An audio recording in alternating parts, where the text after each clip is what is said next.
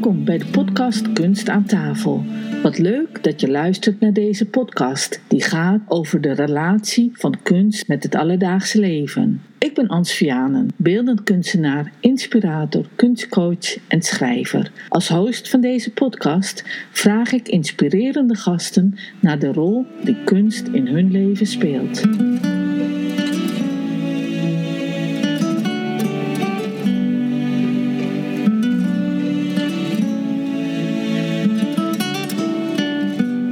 Mijn gast van vandaag is Cliff de Rauw, meester Cliff, zoals zijn leerlingen hem kennen. Cliff is een gedreven leraar op een basisschool in Vught en daarnaast gepassioneerd schrijver. Na het winnen van diverse schrijfwedstrijden was de tijd rijp dat zijn eerste jeugdboek Nachtmissies werd uitgegeven.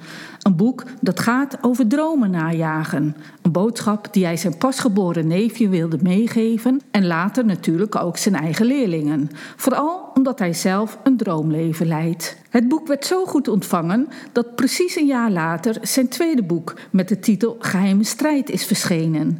Weer een bijzonder boek, want dit keer is zijn dementerende opa de inspiratiebron. Opa groeide op tijdens de Tweede Wereldoorlog en ging als jonge jongen in het verzet. Een periode die ervoor zorgde dat aan bijzondere verhalen geen gebrek was. Cliff en ik kennen elkaar nog maar kort. Slechts 2 weken om precies te zijn, nadat hij per mail contact met me heeft gezocht. Deze mail gaf me zo'n goed gevoel dat de korte tijdspanne me er niet van heeft weerhouden om met hem in gesprek te gaan. Zijn ideeën en interesses komen namelijk behoorlijk overeen met waar ik zelf voor sta.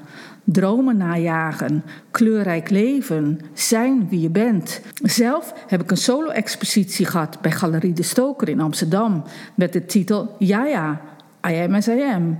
Hoe actueel is dat, nu we allemaal de foto hebben kunnen zien op social media van de afschuwelijke mishandeling van de 14-jarige Frederiek uit Amstelveen, alleen omdat ze niet wilde zeggen of ze een jongen of een meisje was. Cliff, wil je hier nog iets aan toevoegen? Want ik weet zeker dat ik dingen vergeten ben. Ja, nou, in ieder geval hartstikke mooi wat je allemaal van me hebt opgerakeld al tot nu toe. Dus ja, in ieder geval het is leuk om te horen ook van iemand anders. Maar dit is inderdaad wel het verhaal waarom ik schrijver ben geworden ook. He, dus inderdaad dat ik echt mijn droom aan het najagen was. En ik denk dat daarbij heel belangrijk is om te verkondigen dat ik toen in Oost-Timor leefde. Nou goed, ja, ik ben in 2011 afgestudeerd aan de PABO en in 2013 aan mijn master onderwijskunde. Daarna ben ik in het buitenland gaan leven, heb ik stage gelopen in Kopenhagen, in Ghana. En later heb ik 1,5 jaar in Oost-Timor dan gewoond. En ja, het boek Nachtmissies kwam er wel echt uit, want ik schrijf altijd vanuit een heel puur gevoel, zeg maar. Ja. En dat wil ik dan graag overdragen aan die lezer of ja, in een verhaal.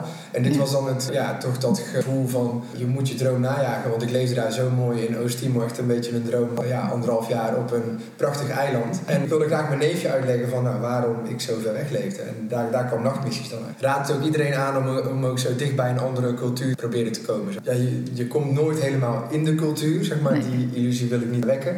Maar ik heb wel voetbal. Dat is altijd een beetje mijn vaste truc om ook juist met lokalen echt wel bevriend te raken. En ja, dat is gewoon zo'n laagdrempelig spel wat je natuurlijk speelt over de hele wereld. Ja. En daarmee kun je wel heel leuk contact maken, zeg maar. Ja. Dus dat is ook een bepaalde taal die je met je voeten breekt eigenlijk. Ja, zeker.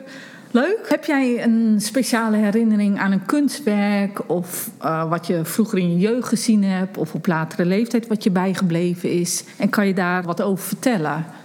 Ja, ik vond het een hele moeilijke vraag natuurlijk, want ik heb wel heel veel kunst dat me inspireert. Maar dan wil ik toch naar de eerste gaan. Ik heb daar wel lang over moeten nadenken, maar dat is Michael Jackson. Vroeger van mijn oom heb ik ooit een keer een Walkman gehad, zo'n ouderwetse Sony gele.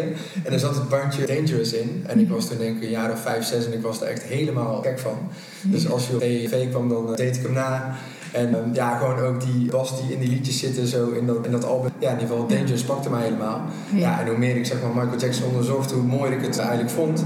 Ja. En ik denk dat het ook wat te maken heeft omdat hij in elk nummer, en niet alleen in zijn zang, maar ook zijn dans en zijn clips gewoon echt een verhaal vertelt eigenlijk. Later moet ik wel eerlijk zeggen, ben ik wel een beetje van mijn geloof gevallen door een documentaire vorig jaar. Ja, ik moet ook wel eerlijkheid bekennen dat ik wel heel veel van hem heb geleerd, ook qua artiest. En ik vind hem nog steeds de mooiste muziek die er is. Dus, ja. Maar qua artiest is het een fantastisch fenomeen. Ja. Zeker. Nou, dankjewel dat je dit hebt willen delen. Dan gaan we naar het kunstwerk. Ik heb hier een stapel stapel kaarten met kunstwerken erop. En het is de bedoeling dat je er eentje uitkiest. Als je dan wilt beschrijven wat erop staat, wat je ervan vindt, of het je wat doet, of dat het je niks doet. En dan gaan we daar gewoon even over praten. Ik ga er even heel snel over doorheen, want ik vind het ook wel even leuk om allemaal te bekijken. Ik hou namelijk ook wel van de schilderkunst, want ik twijfel net dus tussen of Michael Jackson te benoemen of Vincent van Gogh, want dat is wel ook een van mijn grote helden, maar die kwam wat later, dus vandaar dat ik die niet heb benoemd. We hebben natuurlijk ook al wel veel gesproken over, of in ieder geval van tevoren eigenlijk al, wat meer over de werk-leefbalans. Ja. En Vincent van Gogh, ik heb Lust for Life gelezen. Ja. En dat las ik in Oost-Timor. Dan pak hem gewoon bij. Ja, de aardappeleters. Ja, de aardappeleters, dan pak ik hem ook gewoon bij. Als ik die kans heb, dan pak ik die. Maar toen las ik dus Lust for Life op aanraden van een moeder van een kind uit mijn klas. Ja.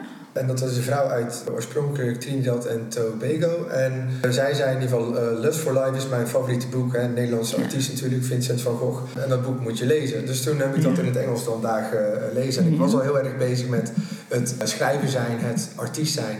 En eigenlijk heeft Van Gogh mij ervan weerhouden om eigenlijk meteen al te durven stoppen met werken en een aantal maanden gewoon rond te trekken en te werken aan mijn schrijven, zeg maar. Ja. En dat is die man, als je Lust for Life leest, dat is eigenlijk gebaseerd op zijn leven. Ja. Als je dat leest, dan zie je hoe gepassioneerd hij is, hoe helemaal bevangen van de kunst die man eigenlijk is en echt gewoon helemaal gek ervan. En hij wil het zo graag maken en hij maakt elke dag een nieuwe schilderij uiteindelijk. En hoe bezeten hij eigenlijk is en maar hoe dat hij ook van het leven houdt. En dat straalt hij ook af in zijn kunst. En dat vind ik ook, ik vond het heel erg mooi, maar ik vond het ook heel eng. Want natuurlijk Van Gogh, zijn hele leven, hij had eigenlijk heel weinig. Of eigenlijk in ieder geval vrijwel niks. En dat was heel erg afhankelijk. En ik dacht, dat leven moet je ook maar willen, zeg maar. Dus hij maakt hem ook heel erg bang voor. Juist dat je zelf helemaal kan verliezen in de kunst. En dat maakte hij me eigenlijk daaraan bang voor dat je dat ook echt alleen maar ging doen. En dus echt zo'n soort van halve zwerver over de hele, door heel Europa wordt. En alleen maar bezeten bent van je eigen kunst om dus iets nieuws te maken. Gelukkig is hij wel natuurlijk nu helemaal erkend en zo wereldberoemd. Want zijn verhaal verdient echt dat wereldpodium, vind ik. Ja. Hij was arm gestorven natuurlijk. Hij heeft een heel arm, sober leven gehad. Hij heeft gelukkig zijn broer die hem onderhield. Maar ik denk zelf dat al had hij gewoon langer geleefd, dat hij wel echt de vruchten van zijn werk heeft kunnen plukken, ook bij leven. Maar goed, dat is achteraf gepraat en dat weet je natuurlijk niet van tevoren. En daarbij komt dat niet iedere kunstenaar arm is. Want kijk maar naar Picasso, die kon het geld niet aan. Die had kluizen nodig om al zijn geld op te slaan. Nee, dat is waar, ja. Maar goed, je hebt de aardappeleters voor je. Dat is dan vroeg werk van Van Gogh, ook topwerk. En daar refereer je jouw verhaal ook aan? Of?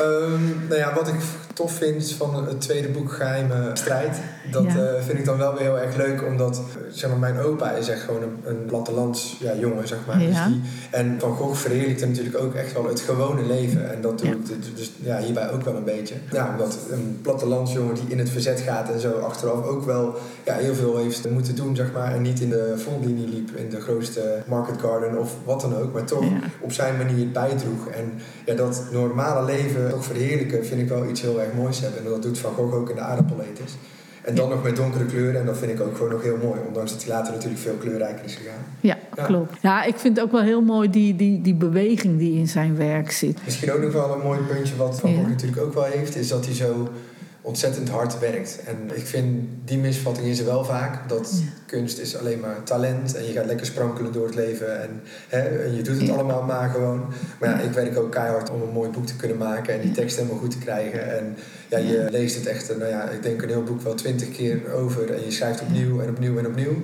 En voordat ik begon had ik nog wel de illusie van misschien een keer of 3 opnieuw, maar dan is het wel zat. Maar het is echt heel anders. Het is echt gewoon harde ambacht. Ja. En dat maakt het ook heel nobel. En ik denk dat Van Gogh dat ook gewoon continu heeft in ieder geval laten zien. Ook in zijn hele ontwikkeling als kunstenaar.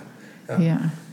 Mooi dat je dat zegt, want dat is ook zo. Ik ken geen kunstenaar in mijn hele netwerk die de kantjes ervan afloopt. Het zijn allemaal bevlogen, gepassioneerde mensen die gaan voor waar ze voor staan, voor het verhaal dat ze willen uitdragen, het beeld wat ze willen laten zien.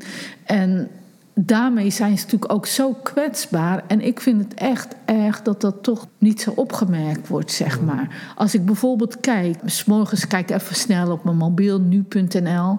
Wat zie je? Alleen maar sport, sport, sport, sport, sport, sport. En kunst komt werkelijk niet aan bod. Terwijl, ja, sport is ook hartstikke belangrijk. Maar kunst is ook hartstikke belangrijk. En waarom wordt daar niet iets over verteld? Dat vind ik jammer, maar goed, dat is weer mijn dingetje, omdat ik gewoon in de kunst zit. Ja, het blijft ook wel lastig, want dat zie ik ook wel een stukje, zeg maar, mijn ontwikkeling zelf met, ja, als auteur. Ja. Zeg maar, mijn eerste verhaal van Nachtmissies heb ik zelf heel veel, in ieder geval het helemaal tot me laten komen. En heb ik echt iets gemaakt wat ik helemaal zelf, ja, in ieder geval wilde. En dat aan de man kunnen, ja, in ieder geval brengen. En dat is dan wel heel anders natuurlijk dan het tweede boek. Want daar ben ik echt met de uitgever het erover gaan hebben van, hé, ja, wat voor verhaal zouden jullie willen? En dan merkte ik eigenlijk dat dat ook wel weer heel erg leuk is. Dus ik vind dat, ja, nu denk ik er ook wel een beetje over na. Van oké, wat is dan ook waar een uitgever naar, ja, in ieder geval vraagt en wat ze willen hebben. En dat je ook zo, nou ja, een klein beetje commercieel, het wordt in de kunst vaak een beetje vies, als een vies woord gezien. Maar ik denk dat we daar, ja, dat ook niet per se hoeft of zo. Dat je echt wel kan maken waar een hele grote doelgroep naar vraagt. En dan word je daar ook wel heel enthousiast over, moet ik zeggen. Ja. Nou, dat doet me wel denken aan een les die ik op de Rietveldacademie heb gehad. Daar moesten we bijvoorbeeld kaders stellen voor je eigen werk. Dus dan moest je bijvoorbeeld 3 regels stellen waar je werk aan moest voldoen. En doordat je kaders stelt, maakt het je eigenlijk ook wel makkelijker om werk te maken. En dan ga je ook een bepaalde herkenbaarheid voor jezelf, ook voor anderen natuurlijk, krijgen. En dat is bij jouw boek, ja, ik heb ze niet gelezen, moet ik eerlijk zeggen. Ik heb wel stukjes eruit gelezen. Maar als ik bijvoorbeeld de cover zie, ik vind ze allebei supermooi. En hoe zou ik de cover omschrijven? Nou, die afbeeldingen zet ik in ieder geval in de podcastpaper, die ook van dit gesprek verschijnt. De Nachtmerries, die heeft eigenlijk best een blauw gekleurd, een donkere achtergrond. Ja, nachtmissies zullen we of ja. Oh, Nachtmerries. Ja, het is ook wel. Sorry. Ja. Maar ja, de Freudiaanse verspreking. Ja, maar ik vind hem zo goed, omdat hij toch net niet eng genoeg is dat je hem wel pakt. Dat je hem wel kan hebben. Want ja, je moet, als je een boek schrijft, wil je ook dat hij verkocht wordt natuurlijk. Ja. En als de cover te weerzinwekkend is, dan kopen mensen niet. En bij Geheime Strijd zie je echt dat het al een tijdje geleden is. Het is wel een nostalgische cover, vind ik.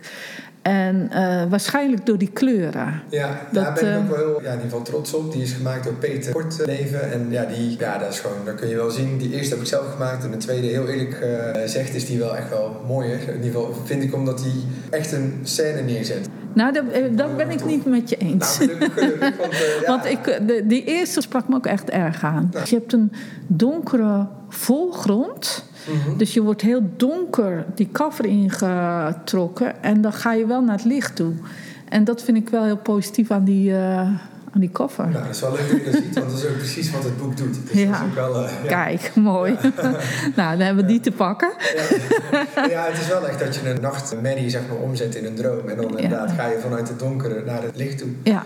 Cliff, zou jij het gedicht voor willen lezen wat in jouw boek Nachtmissie staat en wat je schreef voor je neefje, die nog niet eens geboren was, maar toen jij op Oost-Timor woonde?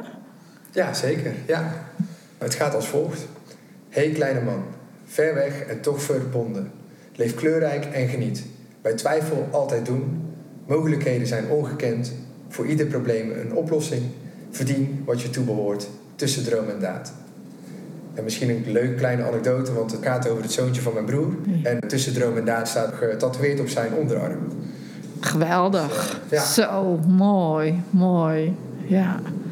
Dankjewel voor het voordragen. Ja. En voor de anekdote natuurlijk. Goed, dan zijn we toe aan het volgende onderdeel. De beste tip. Heb jij toevallig in je leven iets van iemand gehoord? Een tip waarvan je zegt, nou, dat is zo'n goede tip. Daar heb ik echt wat aan gehad. En die wil ik graag delen met andere mensen. Zodat ze er ook wat aan hebben. Ja, die heb ik een aantal. Kijk.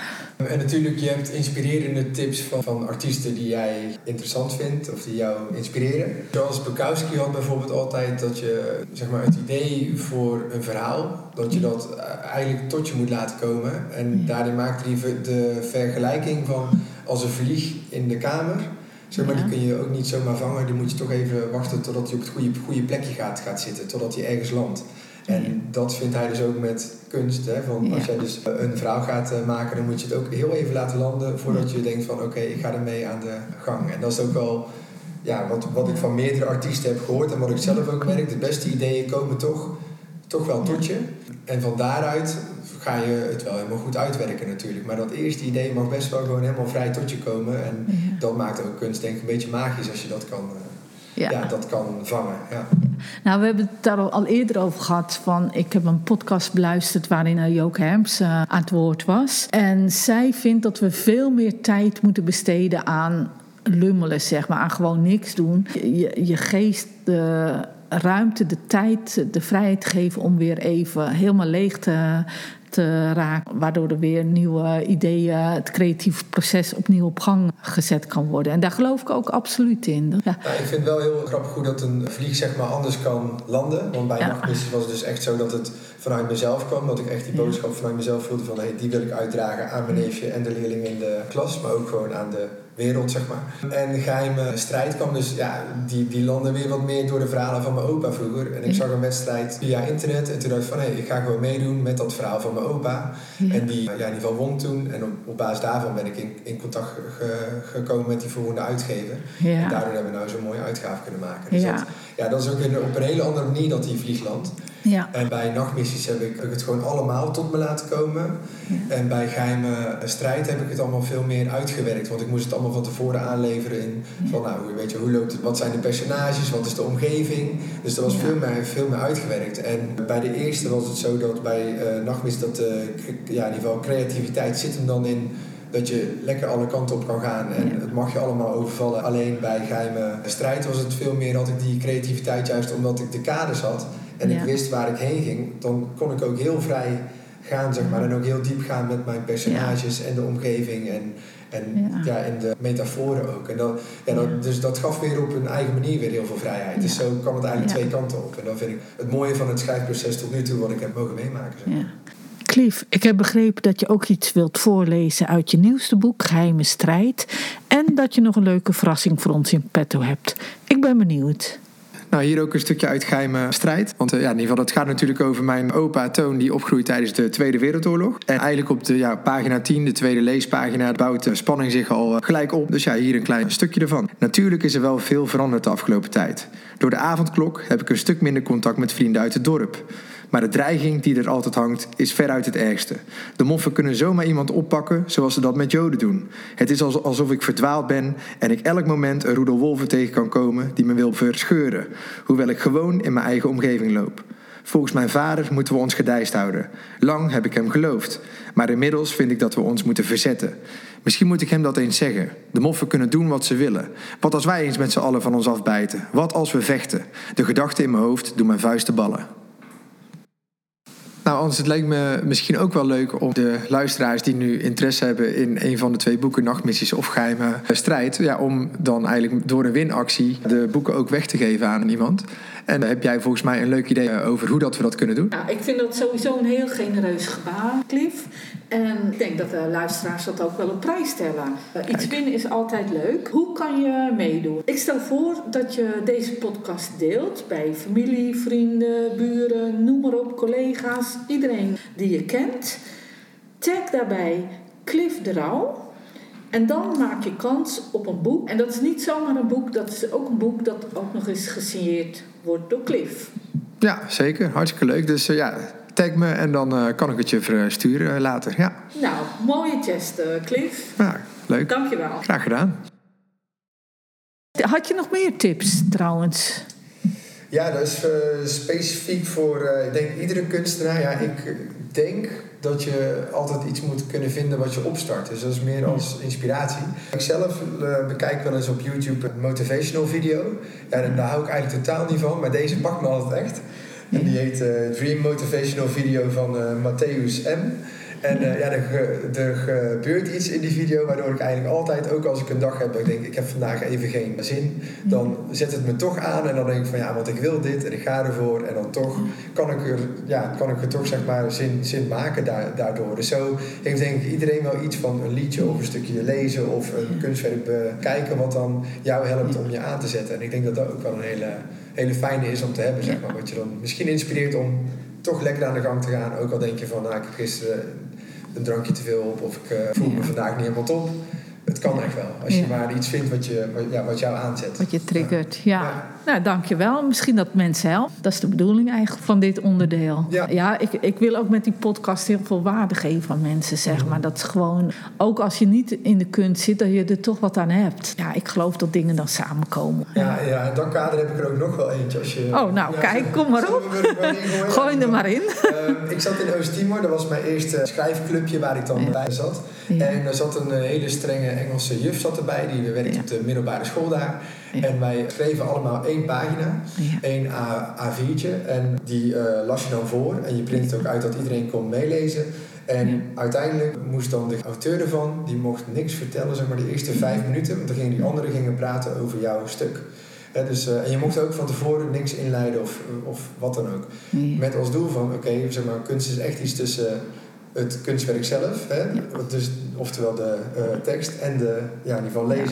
Dus dat is echt die interactie tussen die twee. En degene die het maakt, wordt er eigenlijk helemaal uitgehaald. En dat leerde mij ook heel erg van, het gaat ook echt alleen maar tussen de lezer en de tekst, zeg maar. Dus mensen hebben wat dat betreft ook geen sympathie met mij of wat dan ook. Want als ik iets, als ik een mindere alinea maak, dan is de kans er gewoon dat ze het boek aan de kant leggen. Ja. En zo hard denk ik dat je soms voor jezelf ook wel moet zijn en denken.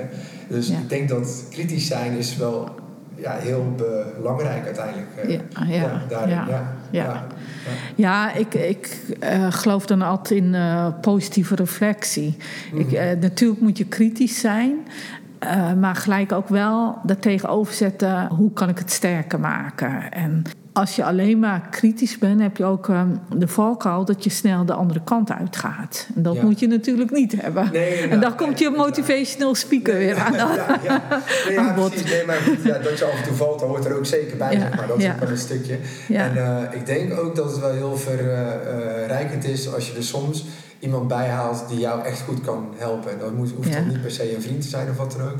Ja. Ik heb het geluk gehad dat ik al een aantal goede redacteuren heb gehad die me ook echt het goede pad op hebben gestuurd ook. Ja. Dus dat heeft mij ook wel echt wel geholpen om in ieder geval positief dus te reflecteren op mijn eigen werk, zeg maar. Ja. Cliff, ik heb in jouw boek Nachtmissies een mooi fragment gevonden waarin je heel beeldend een situatie beschrijft. En dat is eigenlijk, is dat zoiets wat kunstenaars die schilderen, die zouden zo'n stukje eruit pikken om een werk op te maken. Zou je dat voor willen lezen? Zeker weten, ja. Ik ben wel heel benieuwd wat je eruit hebt gehaald. Ja, wat denk je? Ik denk uit Geheime Strijd misschien een... Nee, het is uit Nachtmissies. Uit Nachtmissies, oké. Oeh. Er zit zoveel beeldends in en het is heel veel fantasierijk. Dus vind ik lastig. Het is ook een moeilijke. Ik heb voor me staat een kale boom met zware takken. Die is wel heel beeldend. Voor me staat een kale boom met zware takken. Daarachter staat een huis waarvan het raam is dichtgetimmerd. Zou niemand daar naar binnen mogen kijken? Er leidt wel een pad naartoe. Verder is hier niets, behalve een duistere schemering die geen kleur of warmte heeft. Een straffe wind stijgt op. Mijn bloed gaat sneller stromen. Van achter de boom schiet een schaduw weg. Ik duik omlaag. Het gras ritselt. Weg hier, maar waarheen? Mijn hart bonst snel en luid. Mijn vingers trillen. Rustig, denk na. Dat is inderdaad een begin waarin een nachtmissie gaat beginnen. Ja. Kijk, je voelt die spanning ook. Beelden komen bij mij al naar boven. Daar zou ik gewoon ontzettend veel schilderijen of tekeningen al uit kunnen maken. Goed, dan zijn we nu denk ik wel toe aan de quote. Ik heb hier allemaal kaartjes met quotes van kunstenaars. Ja. En dan is de bedoeling dat je er 1 gewoon blind trekt. Mm-hmm. En hardop voorleest. En dan er wel of niet iets over zegt. Kijk, en dit is... The only impossible journey is the one you never begin. En die is van Anthony Robbins, Amerikaanse coach, motivational speaker en schrijver. Nou, dus daar komt in ieder geval wel goed uit. Ik denk dat we daar net ook wel een beetje het over gehad hebben, zeg maar. Maar ja, ik denk, en in het kader van dromen najagen en nachtmissies... Dan is het ook wel gewoon... Je moet het soms ook gewoon gaan doen. Heb jij het idee van... Heb jij die drang om iets te gaan maken op jouw manier? En het kan inderdaad een boek zijn. Het kan een liedje zijn. Of wat dan ook. Hè? Of een schilderij. En je denkt, ja, maar ik kan het helemaal niet. Maar als jij iets voelt borrelen... En je denkt van, hé, daar zit iets in. Of een verhaal wat ik wil vertellen, zeg maar. Door welke kunst dan ook. Dan ga het gewoon doen. En ga het uitvogelen. Nou, en daarbij wel die noten bij van... Werk er dan ook gewoon keihard voor om dat ambacht onder de knie te krijgen... En dan weet ik zeker dat jouw verhaal mee mag doen en mee mag tellen. Want ik denk als je als kunstenaar heel hard werkt... dan geef je ook de ontvanger ook wel gewoon wat die verdient, zeg maar. Dus het is ook wel iets wat...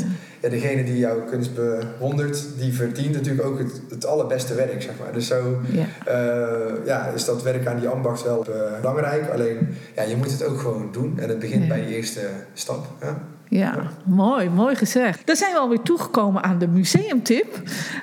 Ik heb begrepen dat jij een hele leuke expositie hebt gezien... en die met ons wil delen. Cliff, klopt dat? Ja, ik las het, zeg maar. En ik dacht van, uiteraard heb ik wel iets... maar het wordt dan bijna een Van Gogh podcast. Ja. Maar ik zou zeggen, lees het boek Lust for Life... en ga gewoon naar het Van Gogh Museum. En ik heb daar heel erg van genoten ook gewoon... omdat je echt zijn leven nog een keertje hebt herbeleefd... in zijn kunst, in zijn tekeningen, in zijn schilderijen. Ja, ik weet zeker, als je kunst wil maken, dan raakt je dat, dan raakt die passie gewoon. En dat wil je dan ook meenemen in jouw kunst. En ook gewoon het beste voorleggen dan aan degene die jouw kunst bekijkt. Dus, Oh, daar kan ik er nog wel wat aan toevoegen. Want als je dan eerst naar het Van Gogh Museum gaat... dan zou ik daarna naar het Krullenmullen gaan. Want die hebben ook een fantastische Van Gogh collectie. Maar ik had ook nog een paar leuke exposities gevonden. Met name gerelateerd aan jouw boek. Allebei jouw boeken eigenlijk. Ja, en eigenlijk doen we elke podcast maar één museumtip. Maar goed, dat maakt helemaal niet uit. We hebben er nu gewoon... Wij gaan los nu. De eerste is de tentoonstelling Onderduikers op de boerderij. Tot en met 18 december te zien in het Veluws Museum in Epe. Deze tentoonstelling geeft een beeld over het leven op het platteland tijdens de Tweede Wereldoorlog.